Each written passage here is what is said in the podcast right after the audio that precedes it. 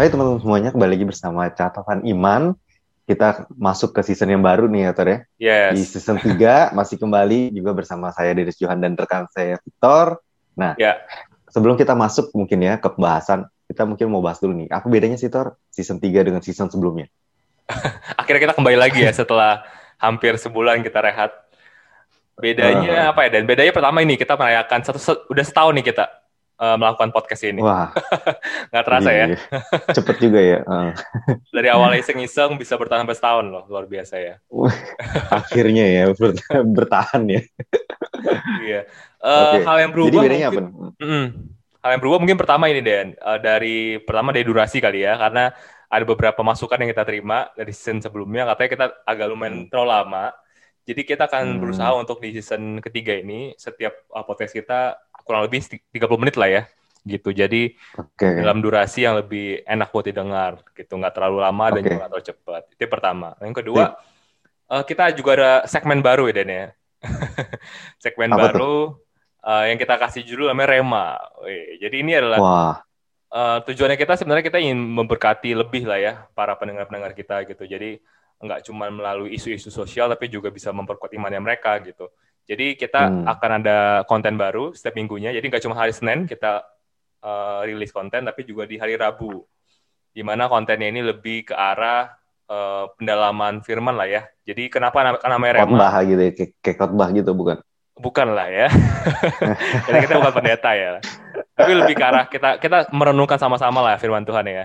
Jadi Renungan ya. iya, jadi nggak berhenti jadi logos tapi jadi rema kan di dalam hati kita dan pikiran kita gitu. Jadi Wow. tapi itu mungkin lebih singkat ya Dan. Kita mungkin kita eh, di segmen itu kita akan 10 sampai 15 menit lah ya. Gitu. Hmm. Jadi hopefully Oke, oke. lebih bisa didengar mungkin pas lagi macet-macet atau nggak pas lagi di kendaraan umum atau sebagainya. Kurang lebih itu Wow. sih ya berbeda ya Dan ya di season ketiga ini ya. Oke, kalau gitu eh, ada lagi yang lo mau sampaikan sebelum kita masuk ke pembahasan ntar? Eh, nggak ada lah. Paling ini dong kita kita mau say thank you juga ya buat teman-teman semua yang udah support kita selama setahun belakangan, udah mendengarkan Wow, obrolan-obrolan kita. ocehan-ocehan ya. Iya iya. Oke langsung aja Dan kita masuk ke Oke. episode pertama. Oke, siap.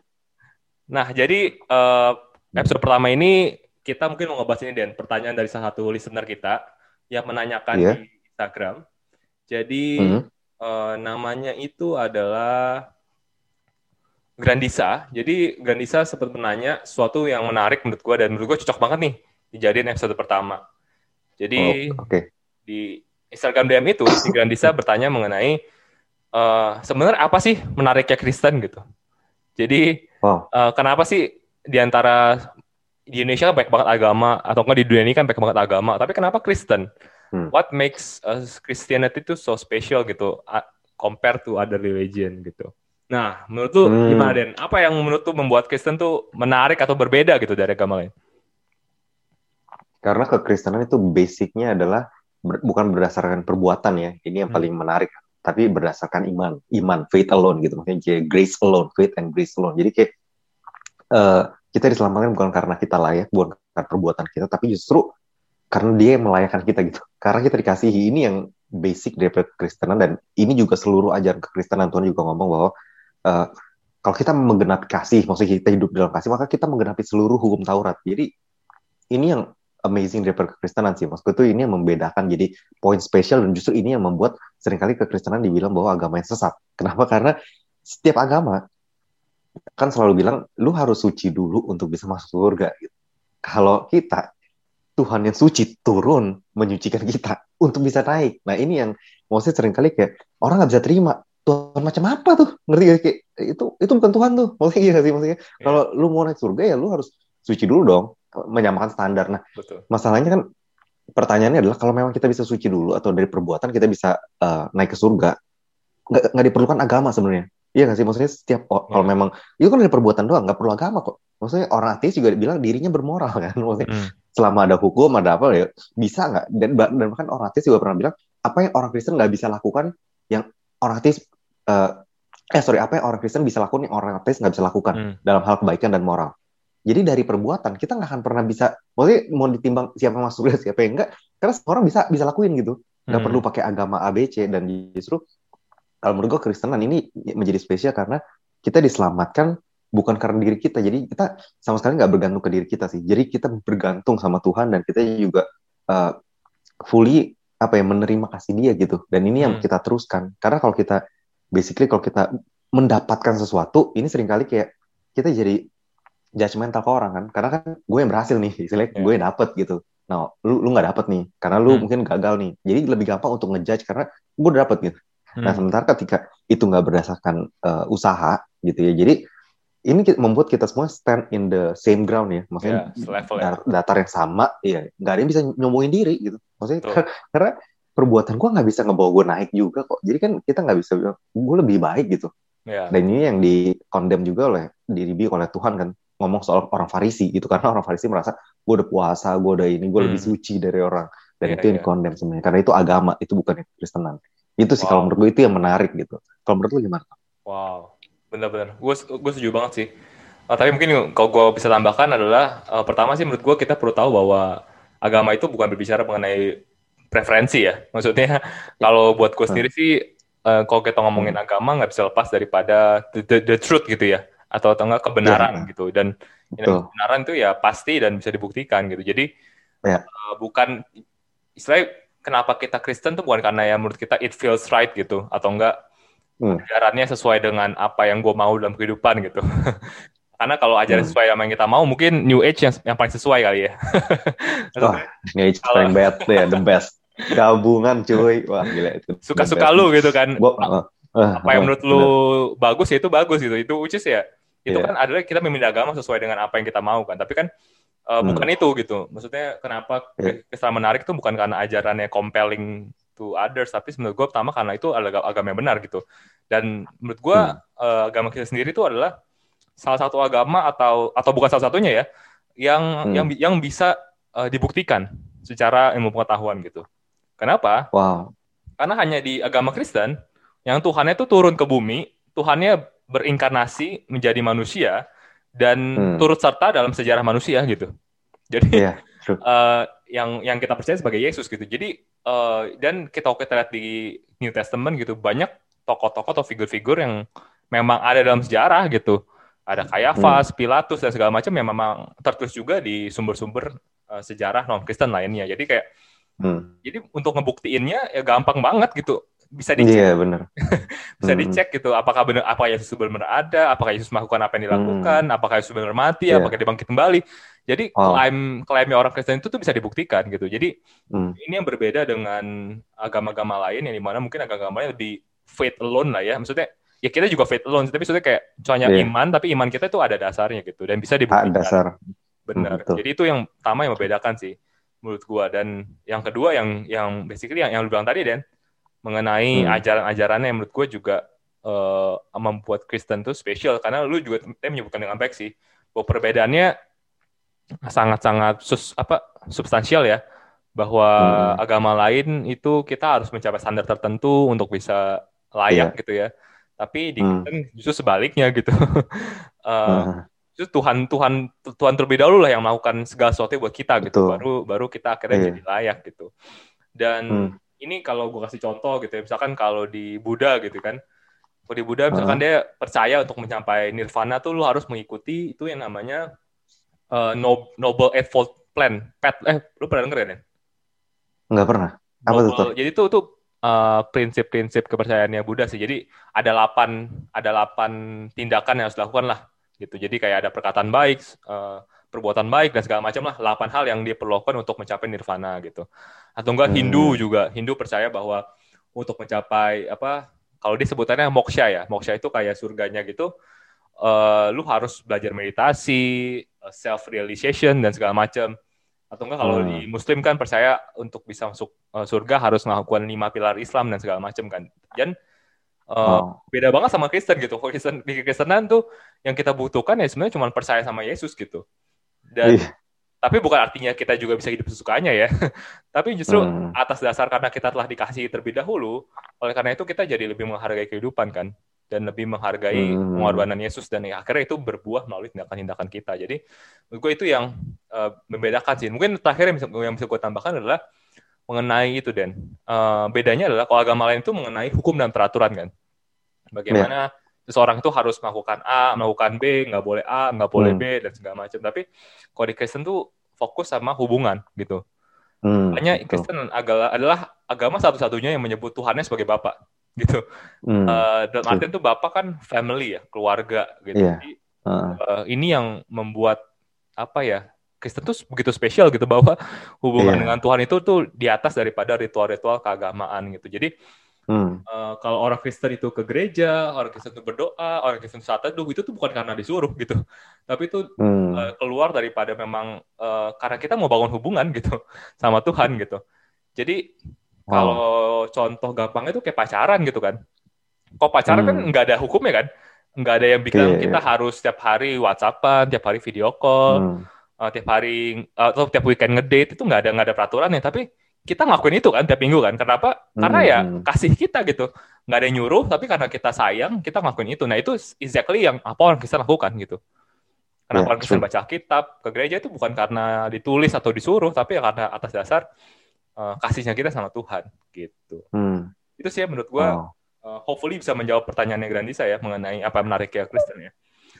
Hmm. Dan yang kedua nih Dan, pertanyaan berikutnya dari Grandisa juga. Oh, apa nih? Dia nanya mengenai tapi bagaimana dengan orang Kristen yang uh, dulunya Kristen gitu ya, terus dia akhirnya keluar hmm. dari Kristen, murtad gitu ya. Habis itu balik lagi jadi Kristen deh.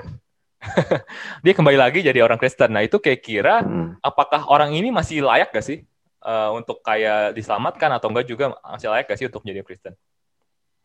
Kalau layak nggak layak sebenarnya orang semua orang tuh nggak ada yang layak sebenarnya. Maksudnya ini kita harus tahu dulu ya karena semua orang nggak ada yang layak. Pertama Tuhan Tuhan turun bukan untuk orang yang layak gitu. Jadi hmm. dia juga datang dia bilang dia untuk menyelamatkan orang berdosa bukan dia datang bukan untuk orang benar gitu. Jadi eh, kalau ditanya layak apa nggak layak nggak ada yang layak. Cuman kalau ngomong soal murtad ini kan gue udah kita udah perbahas bahwa murtad itu kalau ngomong di Alkitab tuh di Yohanes dibilang bahwa ada orang-orang yang datang ke gereja tapi dia memang not of us gitu. Jadi dia memang dari awal nggak pernah benar-benar percaya gitu. Dan dia disebutnya Kristen juga. Nah ini yang jadi masalah karena kita nggak bisa bedain, nggak bisa benar-benar tahu seseorang itu benar-benar imani Kristen atau bukan uh, selain daripada waktu yang menentukan kan. Maksudnya ya. apakah dia akan stay atau enggak. Kalau menurut Yohanes itu yang akan menunjukkan apakah dia benar-benar iman Kristen atau bukan. Udah lahir baru atau belum. Uh, tapi ada juga kalau menurut gua adalah orang yang sistemnya murtad ke, karena dia mengizinkan uh, dosa hidup di dalamnya gitu. Jadi kita harus tahu salah satu sifat dosa adalah dia mengeraskan hati orang gitu. Makanya sebenarnya zaman dulu kan sebenarnya awalnya Tuhan nggak pengen kita uh, makan daging binatang ya. Awalnya kan suruh makan daging. Ya ini juga sebenarnya ada hubungannya dengan nurani sebenarnya. Nanti karena makin lama makin kita ngebunuh itu sebenarnya makin hati kita makin keras. Sama kayak hmm. Firaun kan makin, makin makin jahat gitu.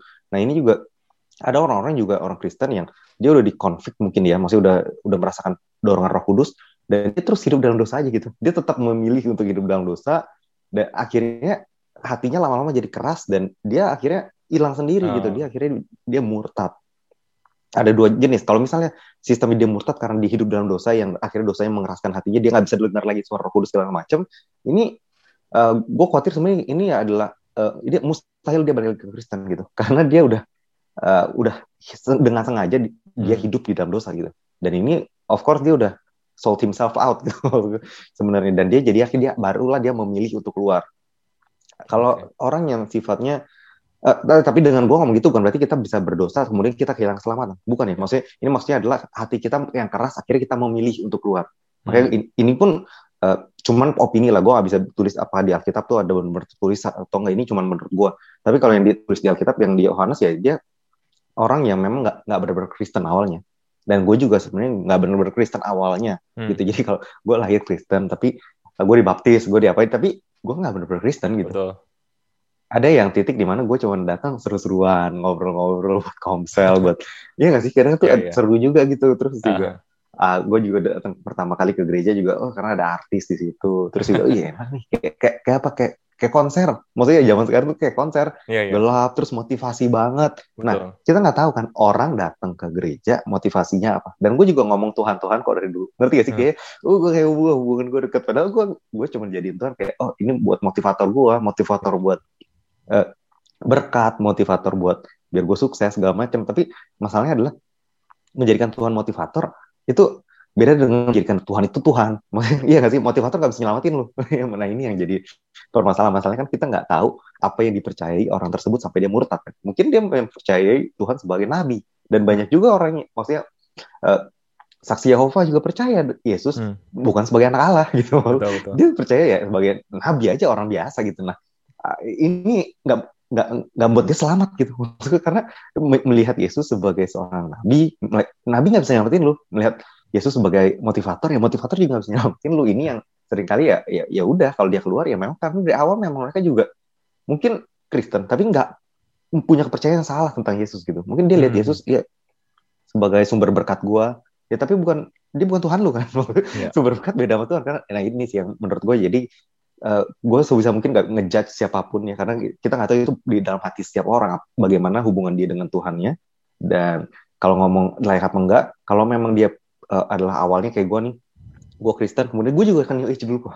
Gue juga ke New Age juga ya nggak langsung ke Kristen lagi. Nah gue ke New Age dulu habis itu gue baru balik ke Kristen ya gue percaya gue dilayakan sih gue percaya bahwa gue juga diterima gitu karena yeah, yeah. gue percaya juga Yesus yang tahu ya maksudnya kadang kita kan nggak tahu kapan kita akan encounter the real God gitu kayak hmm. nggak hmm. tiba-tiba kan kita oh, udah jadi Kristen 10 tahun terus oh, oh karena gue udah 10 tahun umur Kristen gue oh berarti gue udah tau lah Yesus belum tentu juga gitu kadang tuh butuh apa ya sim, apa ya personal revelation lah ya untuk oh, gue gue bener nih gitu gue hmm. yakin dan nggak ada lagi yang keraguan ah gue udah pasti nih istilahnya pasti lu juga menemukan satu titik itu gitu loh termasuk kayak yeah. dulu pasti lu juga sempat ngomong lu juga sempat krisis juga yeah. aduh bener nggak ya bener nggak ya nah ini sampailah ke titik di mana personal revelation mana oh, Yesus lah yang benar gitu. This hmm. is right gitu. Nah, that's it sih. Itu itulah baru lu udah born again gitu.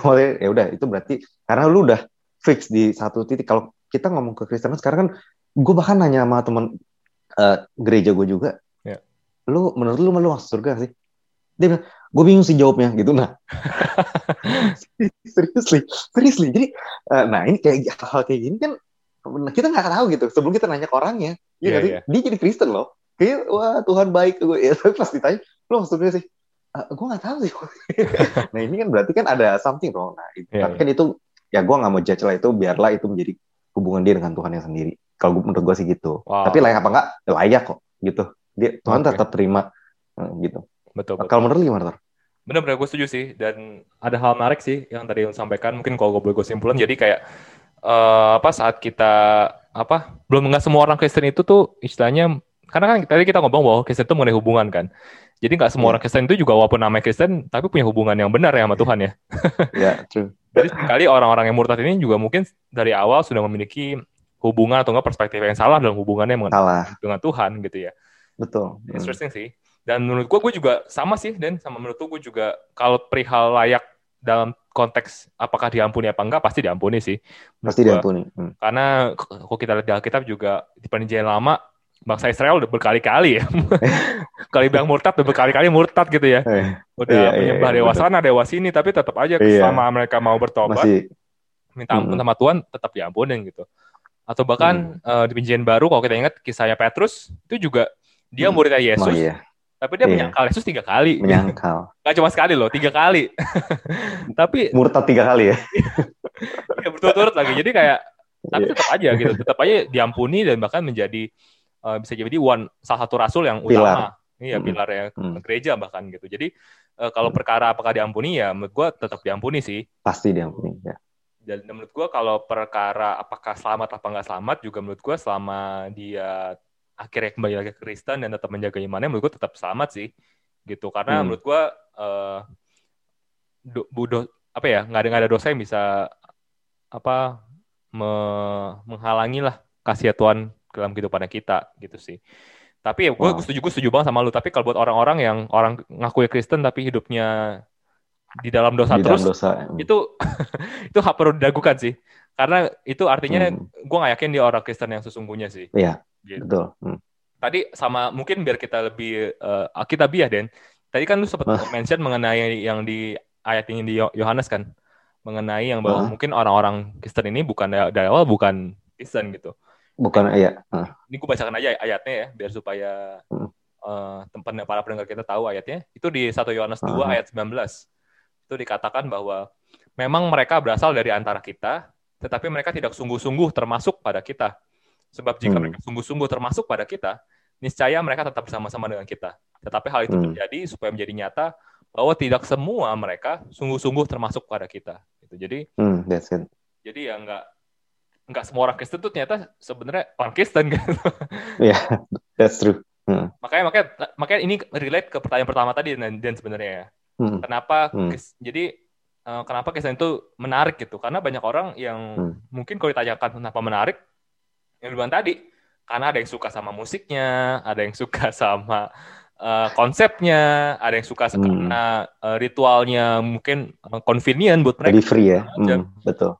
Iya, tapi hmm. kayak uh, back again yang itu semua nggak ada dalam hal yang kita sebutkan di pertanyaan pertama kan.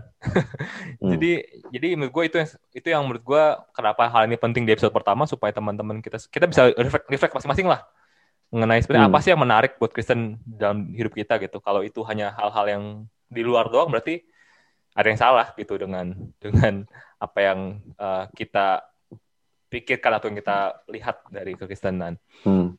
True. Nah, uh, yang terakhir nih, Kira-kira okay, siap. Uh, di tengah dunia yang kayak semakin diversifikasi ya, dunia yang mm -hmm. makin beragam, dunia yang makin uh, postmodernism gitu ya. Kira-kira mm -hmm. Langkah apa sih yang perlu dilakukan oleh orang Kristen gitu untuk untuk supaya bisa tetap relevan dan tetap bisa menjaga imannya gitu? Uh, kalau menurut gue sih balik lagi ya, sebenarnya Kristen itu nggak terlalu menda, apa ya nggak terlalu mengekang kok justru Kristen itu paling fleksibel kalau gue karena hmm. kita dasar dari segala untuk menghukum Tuhan sendiri ngomong bahwa untuk menggenapi hukum Taurat tuh fokusnya ke kasih gitu. Dan hmm. kasih itu sendiri kan ngomong soal hubungan. Kasih itu soal memberi itu begitu besar kasih Allah maka dikaruniakan lah. Dan uh, ya itu fokuslah ke pada kasih tersebut sih. Maksud pertama adalah kita menerima kasih dari Tuhan. Kasih yang kita terima kan tidak bersyarat. Dan ya. uh, kita juga lanjutin kasih tersebut ke orang lain. Kasih yang tidak bersyarat ke orang lain gitu. Bukan kasih yang bersyarat. Dan kalau menurut gue kalau kita ngelakuin bisa ngelakuin hal ini ya sebenarnya kita udah menggenapi keseluruhan hukum, hukum Taurat. Yang jadi masalah adalah definisi daripada kasih tersebut. Karena kasih di uh, progressive Christianity yang di, di Amerika itu beda kasihnya. Karena jenis kasihnya udah ke arah New Age. Jadi hmm. kasih kasih menurut uh, kekristenan itu adalah kasih yang benar. Maksudnya kasih yang benar adalah kalau misalnya ada seorang yang salah itu harus dikasih tahu dia salah. Lu nggak bisa bilang gue mengasihi lu jadi biarpun lu salah gue benerin deh gitu. Ya, ya udah gue kalau gue tahu sih lu sebenarnya uh, kalau laki-laki harusnya menikah dengan perempuan.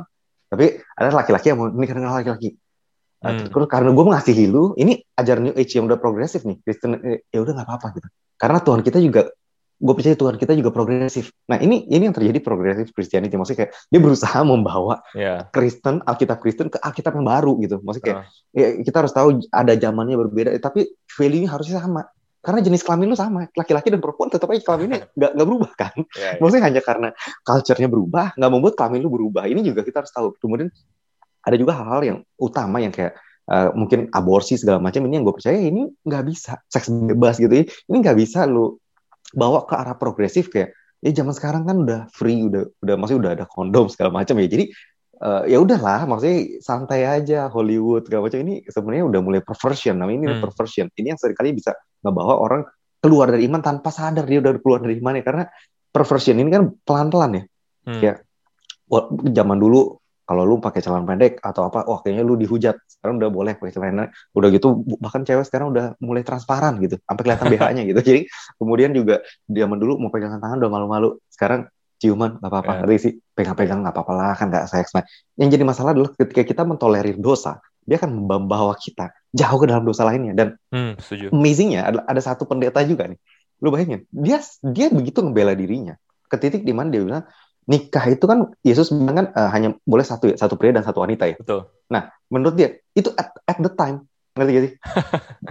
karena apa? Karena dia punya dia nikah ber, ber, ber, berkali-kali. Jadi dia, oh, dia bilang okay. maksudnya Tuhan itu katanya lu hanya boleh satu punya satu pasangan at one time dia bilang. Jadi ketika lu cerai, lu tinggal kawin lagi. Lu cerai lu kawin lagi. Nah apa kan at one time dia serius, seriously it happens gitu. Jadi wow. kayak ah, gila, ah, wah gue tuh dia bisa memberikan pembelaan loh untuk apa yang dilakukan gitu yeah. di depan mimbar gitu kayak oh, my goodness gitu. Kadang tuh itu yang itu yang bahaya ya daripada culture ya. Kadang culture akan ngebawa kita mem memberikan pembenaran-pembenaran baru. Ini udah nggak pakai, ini udah nggak pakai, hmm. udah nggak pakai. Akhirnya kita bikin suatu religion yang sebenarnya so. totally new, gitu, totally new tanpa kita sadari loh. Itu itu yang gue takutin yang terjadi di Kristen. Makanya uh, kita selalu ngomong bahwa kita nggak mau menurunkan standar kekristenan sih. Maksudnya dosa sekecil apa pun lu bilang mau berbohong masturbasi ya, masturbasi dilakukan 99% orang. Ya karena itu dilakukan oleh banyak orang nggak buat itu jadi benar. Betul. ya nggak sih? Kayak free sex hanya karena dilakukan banyak orang nggak buat itu jadi benar gitu. Nggak merubah nggak merubah perkataan Tuhan gitu. Lu harus tahu hmm. bahwa dia Tuhan dan lu bukan. Jadi karena hmm. semua manusia bilang free sex boleh itu nggak menjadikan itu benar. Yang menjadikan itu benar karena Tuhan yang ngomong gitu. Tuhan bilang itu nggak boleh. Ya udah karena dia benar. Kita nggak ya. jadi jangan jangan karena culture kita membawa kita kepada sesuatu kekristenan yang baru. Ini yang kita harus tahu dan uh, memang Kristen free maksudnya dalam arti dia membebaskan kita uh, hidup dalam ya penting kita mengasihi orang lain. Maksudnya dia nggak terlalu banyak ritual-ritual lu harus hmm. ABC cuman at least kita juga harus tahu lah fondasi-fondasi utamanya. Maksudnya apa bagaimana Tuhan menciptakan manusia dan apa yang salah atau tidak supaya kita juga nggak ke apa ya nggak kebawa gitu loh. Nggak kebawa hmm. kepada doktrin-doktrin yang manusia yang dari setan yang karena kita senang dengarnya. Kan itu tuh membuat semua orang senang. Seriously. Gue juga ke sana karena gue juga senang. Kayak yang penting lu positif, nggak usah fanatik. Ini wow, dia bilang bahwa kita mau menjadi menjadikan satu apa unity di semua hmm. agama. Jadi diambil semua. Ini kurang kurang better apa gitu. Sebenarnya yeah. ya, dia the best loh. Lu mau apa? Lu mau kawin sama jenis, lu mau kawin binatang nggak apa-apa. Yang penting tuh happy, ngerti sih positif, joy. Eh, bagus. Ya ini nggak ada standar kan. Yang jadi masalah itu nggak ada standar. Itu yang gue percaya sih. Kalau menurut lu gimana tuh? Ya ya uh, gue setuju banget sih sama apa yang lu bilang dan dan mungkin kalau gue menambahkan mungkin gue lihat dari perspektif yang lain ya uh, bahwa hmm. kalau kalau kan mungkin dari segi budaya ya kalau gue dari segi informasi sih informasi hmm. bahwa kayak zaman sekarang kan informasi kan begitu masif ya sosial media yeah. Google dan segala macam jadi sering kali tuh banyak orang banyak hal-hal yang mungkin uh, bisa informasi yang salah yang diterima oleh orang yeah. Kristen gitu yang akhirnya membuat mereka hmm. jadi punya perspektif yang salah juga sama Kristen gitu uh, baik itu mengenai Tuhan, mengenai Yesus, kok Yesus begini, Yesus hmm. begitu, apakah Yesus benar dan segala hmm. macam, akhirnya meng hmm. menggoncangkan iman mereka gitu. Dan uh, menurut gue adalah kalau kita pertama yang perlu kita lakukan adalah kita harus memperkuat iman kita gitu. Dengan apa? Hmm. dan kita uh, mempelajari hal tersebut gitu. Justru justru jangan menghindari hal itu gitu. Karena hmm. kalau kita nggak hindari, kalau kita hindari bahwa tinggal tunggu aja one day kita kena masalah kita akhirnya mulai mulai meragukan Tuhan gitu. Dan mulai ingat-ingat lagi oh ya ya pantas ya orang bilang kayak gini ya gitu segala macam. Nah, akhirnya kita tinggal tunggu waktu kita hmm. meninggalkan iman gitu. Jadi gue ingat hmm. banget kayak contohnya salah satu orang yang pernah komen di YouTube gue. Jadi dia pernah uh, dia jadi gue itu video gue ngebahas mengenai salah satu dari Bible contradiction ya. Jadi kayak kesannya hmm. kayak dua ayat yang berlawanan dalam Alkitab tapi sebenarnya bisa di uh, bisa di apa ya bisa diselesaikan lah sebenarnya gitu dan hmm. di video itu gue hmm. gue jelasin nah cuman ada satu orang yang komen dia orang Kristen bilang kamu harusnya nggak usah bahas ini. Kok kamu bahas ini, malah jadinya serangan buat orang lain. Hal-hal kayak gini tuh nggak perlu dibahas segala hmm. macam. Justru kenapa? gue kayak kenapa hmm. hal-hal sulit itu nggak usah dibahas gitu. Menurut gue justru hal-hal sulit itu harus dibahas supaya orang tahu, yeah. bukan bukannya disembunyikan ya. Jadi hal itu yang menurut gue yeah, perlu betul. perspektif yang harus diubah sih yang pertama. Terus yang kedua, menurut gue hmm. kita sebagai orang Kristen perlu juga untuk lebih relevan juga sih. Maksud gue dalam artian hmm. uh, kita jangan jadi orang Kristen yang akhirnya bergerombol sama orang Kristen sendiri gitu. Maksudnya hmm. yang, yang cuma mau berteman sama orang Kristen, pergi jalan sama orang Kristen. Karena menurut gue uh, Tuhan kan bilang bahwa tugas kita sebagai orang Kristen kan adalah menjadi garam dan terang kan. Jadi yeah, menurut gue ya garam dan terang itu baru bisa berdampak di lingkungan yang tidak asin dan tidak terang gitu. Terang. Jadi, uh, menurut gue kita harus juga become relevan juga gitu jadi berkat buat uh, semua orang nggak cuma buat orang Kristen gitu sih. Hmm. tapi untuk melakukan yang itu kita perlu ngakuin yang pertama yang itu adalah memperkuat iman kita. Karena kalau enggak hmm. jadinya uh, kita yang redup. kita kita yang kita yang terdampak. Bukan yang kita berdampak tapi kita terdampak gitu. Jadi uh, makanya uh, penting yang pertama dulu tuh imannya diperkuat lalu juga pengaruhi sekitarnya sih gitu. Dan terakhir hmm. buat gue adalah kita sebagai orang Kristen tuh perlu tahu bahwa faith is a journey lah ya. Bahwa mm-hmm. uh, kalau kita tadi mengibaratkan kekristenan itu sebagai suatu, suatu hubungan, hubungan itu kan sebuah mm. perjalanan ya. Maksudnya buat mm-hmm. semua orang yang pernah pacaran tahu lah ya. Pacaran itu kan nggak ya. smooth. Yeah. Uh, jadi pasti ada momen-momen di mana uh, berantem dan segala macam, cekcok mm. dan segala macam. Tapi ya uh, selama kita punya pandangan yang benar terhadap kekristenan ya, kita anggap itu sebagai sesuatu yang sebenarnya bertujuan untuk memperkuat hubungan kita gitu. Jadi hmm. kalau misalkan dalam perjalanan iman kalian kalian mengalami keraguan sama Tuhan atau juga kekhawatiran ya hadapin gitu. Cari ya. tahu gitu. Hmm. Cari tahu apa sih maksudnya Tuhan gitu. Jujur bukan bukan sebaliknya kabur gitu. Karena kok kabur hmm, kan kesannya kita kayak ya udah pacaran putus pacaran putus gitu. Itu juga nggak dewasa juga gitu. Ya. Benar. Bagi orang yang dewasa kita tahu kalau pacaran ada masalah ya dibicarakan baik-baik gitu. Hmm. Dalam konteks agama ya mungkin leader kita baca kitab, kita konsultasi ke teman, konsultasi ke leader kita dan segala macam. Jadi menurut ya, gua, di tengah di tengah zaman modern ini mungkin menurut gua itu sih selain dari apa yang sampaikan hmm. bahwa itu beberapa hal yang menurut gua perlu kita lakukan sih sebagai orang Kristen. Wow. Gitu. True. Itu aja sih paling uh, pertanyaan dari uh, tadi Grandisa hopefully bisa menjawab pertanyaannya. Terakhir ada yang mau tambahin nggak ada? Uh, nggak ada sih ter. Nggak ada. Lu ya? yang mau tambahin? Hmm. Uh, nggak ada juga sih. So far kayaknya sudah cukup. Jadi hmm. mungkin sekian dulu buat episode pertama. Nah, buat teman-teman yang uh, mau juga menanyakan atau enggak mau mendiskusikan hal-hal seperti ini, bisa langsung direct message aja kita ya di Instagram kita -hmm. di catatan iman.id atau di Instagram gue di @victoritia. Atau lu, lu di mana, Den? At Dennis Johan. Yes. So, kita akan kembali lagi minggu depan dengan episode yang baru. Oh, dan jangan, jangan lupa, Rabu ini kita juga sudah ada konten baru yang tadi kita bilang Rema. Jadi uh, jangan dilewatkan ya. So, thank you guys for listening. See you in see you in another episode. God bless. God bless.